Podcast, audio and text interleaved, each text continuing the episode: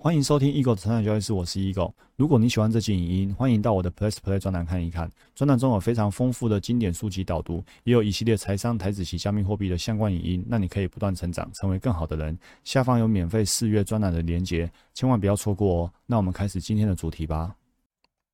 欢迎回到我们成长交易室，我是 Eagle。前一集影音呢，我们提到说，人类的脑波啊，有这些哦，有这个呃 Delta、Theta、Alpha、Beta、伽马波。然后呢，我们也明白说，静坐的任务啊，就是要返老还童，从贝塔坡呢回到这个德尔塔坡。好，那上一集呢，我们认识了不同的坡长，哈，然后对应到人脑的不同的年纪。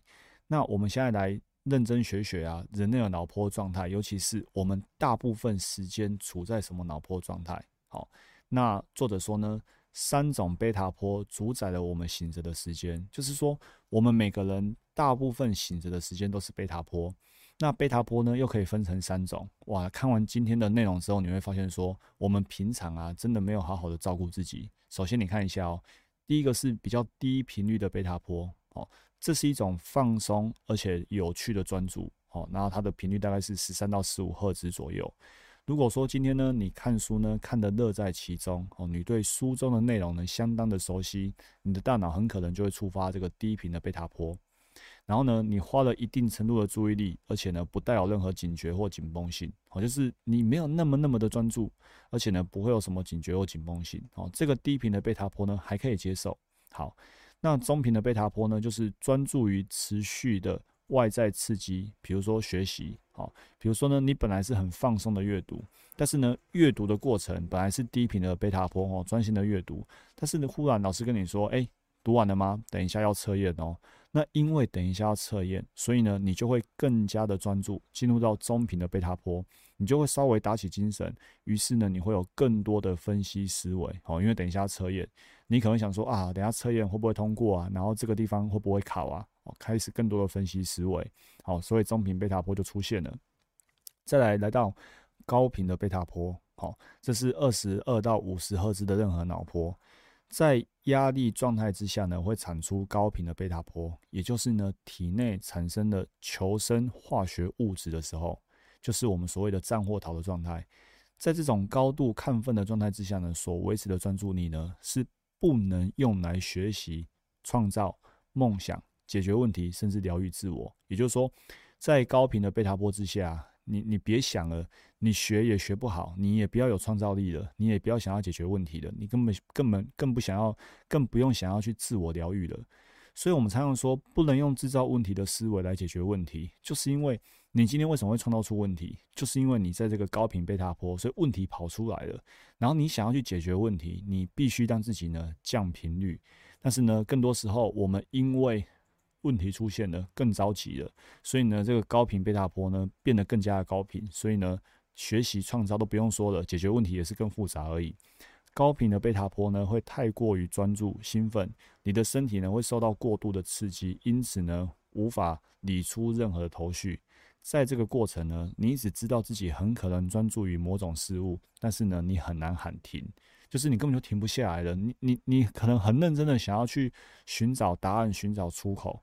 然后很专注在寻找答案，但是呢，别想了，你已经没有什么创造力、解决问题的能力了。因为呢，高频的脑波呢是用来战或逃的，不是用来解决问题的。所以你看一下，高频的贝塔波，哈，它是短期的求生机制，以及长期的压力与失衡来源。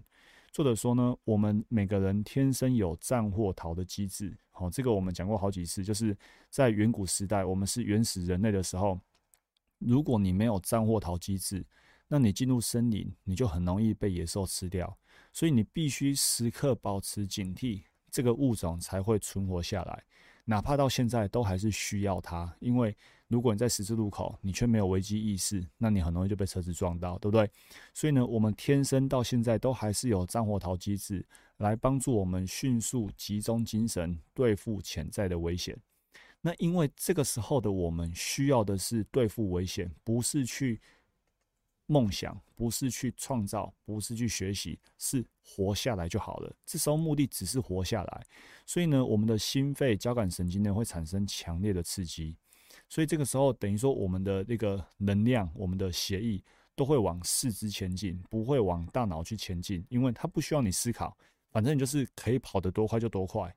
所以呢，心跳加速，然后让你有很大的力量可以赶快去去离开反射动作，赶快去远离当下的一个潜在危险。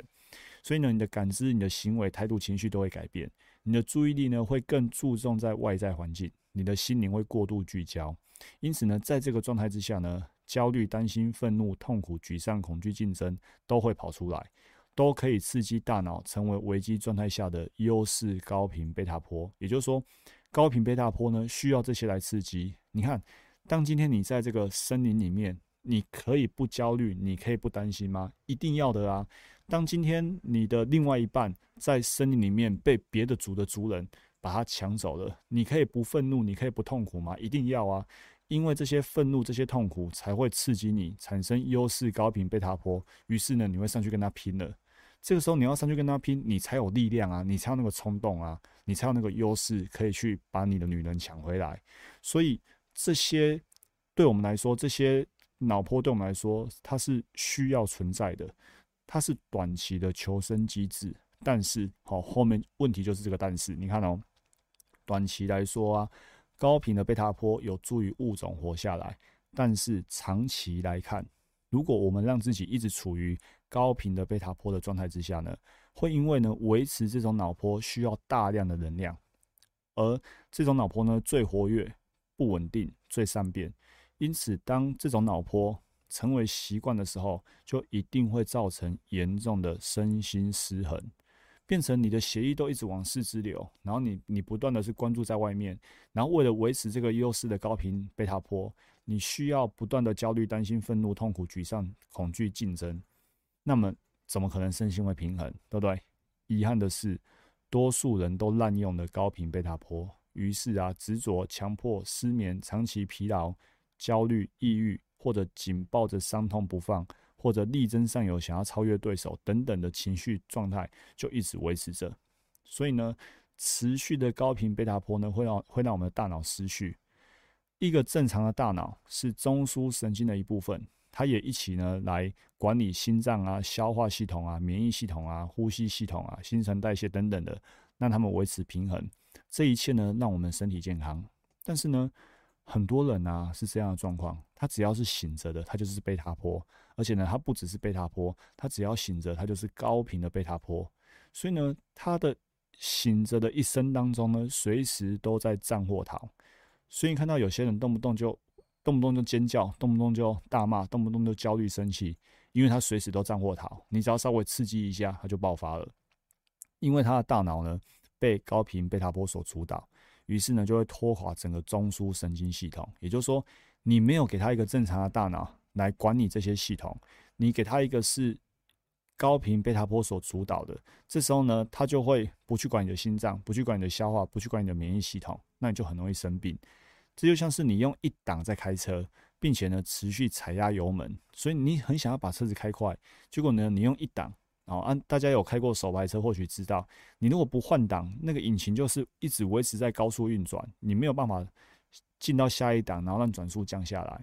所以呢这些人呢就会拖着自己的身心，从来没有思考过要换挡，求生存的想法呢会让他们一再创造出愤怒、恐惧、悲伤、焦虑、抑郁。好斗、侵略性、不安全感跟挫折感，而且啊，他们会一再的继续再把专注力放在这些情感上面。我们说，在正常的状态之下，你只要有一个想法就可以启动压力的。那何况今天当事人呢，本来就让自己呢时刻处在压力，而且又不断的把专注力放在压力上面，完蛋了，这个负向循环呢是永无止境的。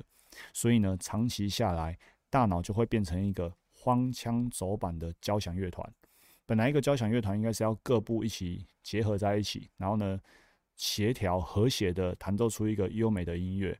但是呢，最后呢大家各自为政，大脑各区块各自为政，彼此对立，最后呢会产生多重的人格障碍。而且啊，一个失序的大脑会导致失序的中枢神经系统，在心脏的部分，你可能会心律不整、高血压。在消化系统的部分，你很容易消化不良，然后呢，再就是胃食道逆流。所以，像胃食道逆流是很多人的一个痛点。那你现在知道为什么了？因为你时刻让自己呢处于战或逃的状态，所以你的消化系统就一定是不健全的。再来，如果你常常感冒啊、过敏啊，甚至癌症，那就是因为免疫力降低，哈，包括类风湿性关节炎等等的。所以为什么免疫力会降低？因为大脑失序了。OK，所以呢，持续的高频贝塔波呢，让我们很难专注于内在的自我，都跑去外在了。所以呢，你跑去外在之后呢，你有那些负面的情感，而且呢，你这些中枢神经系统呢都失调了，所以变成你的身体、你的心灵呢，全部都生病了。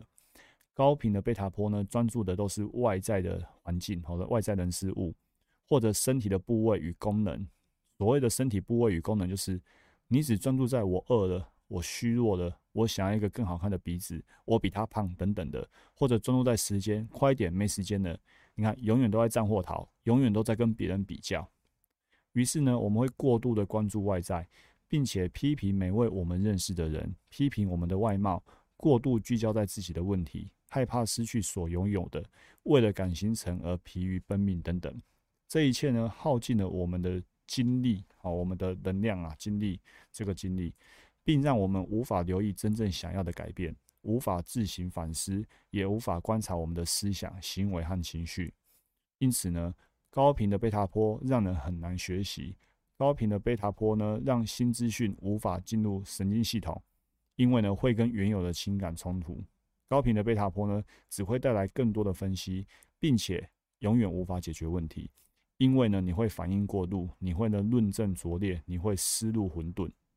所以你看，如果我们让自己一直处于高频的贝塔波啊，这个身心长久下来一定是完蛋的。那作者说呢，如何知道自己是否处于高频的贝塔波状态？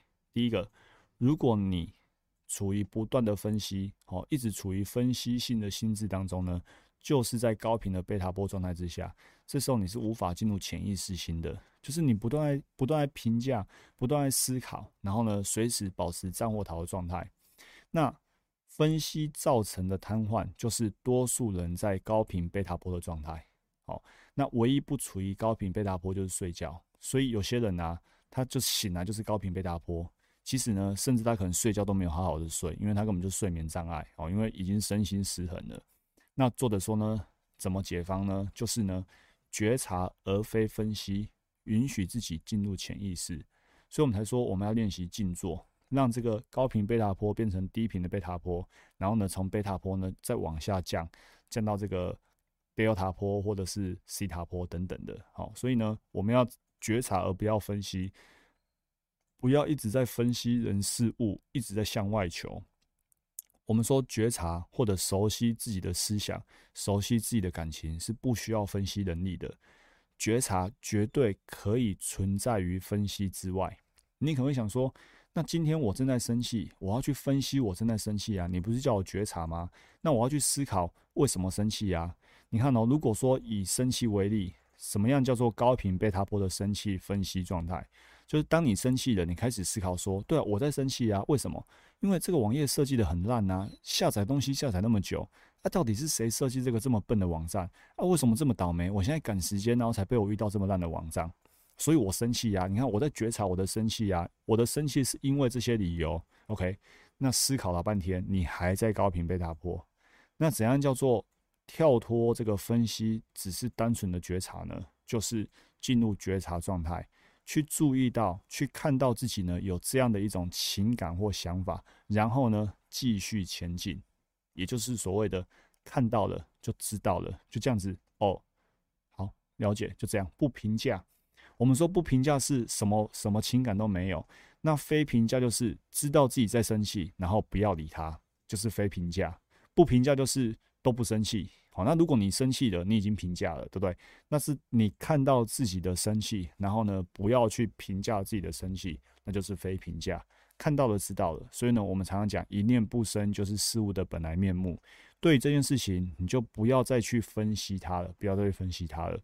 那这些是解方，是理论上的解方。那具体来说呢，要怎样透过行动让自己呢不是分析，而只是一个非评价的觉察呢？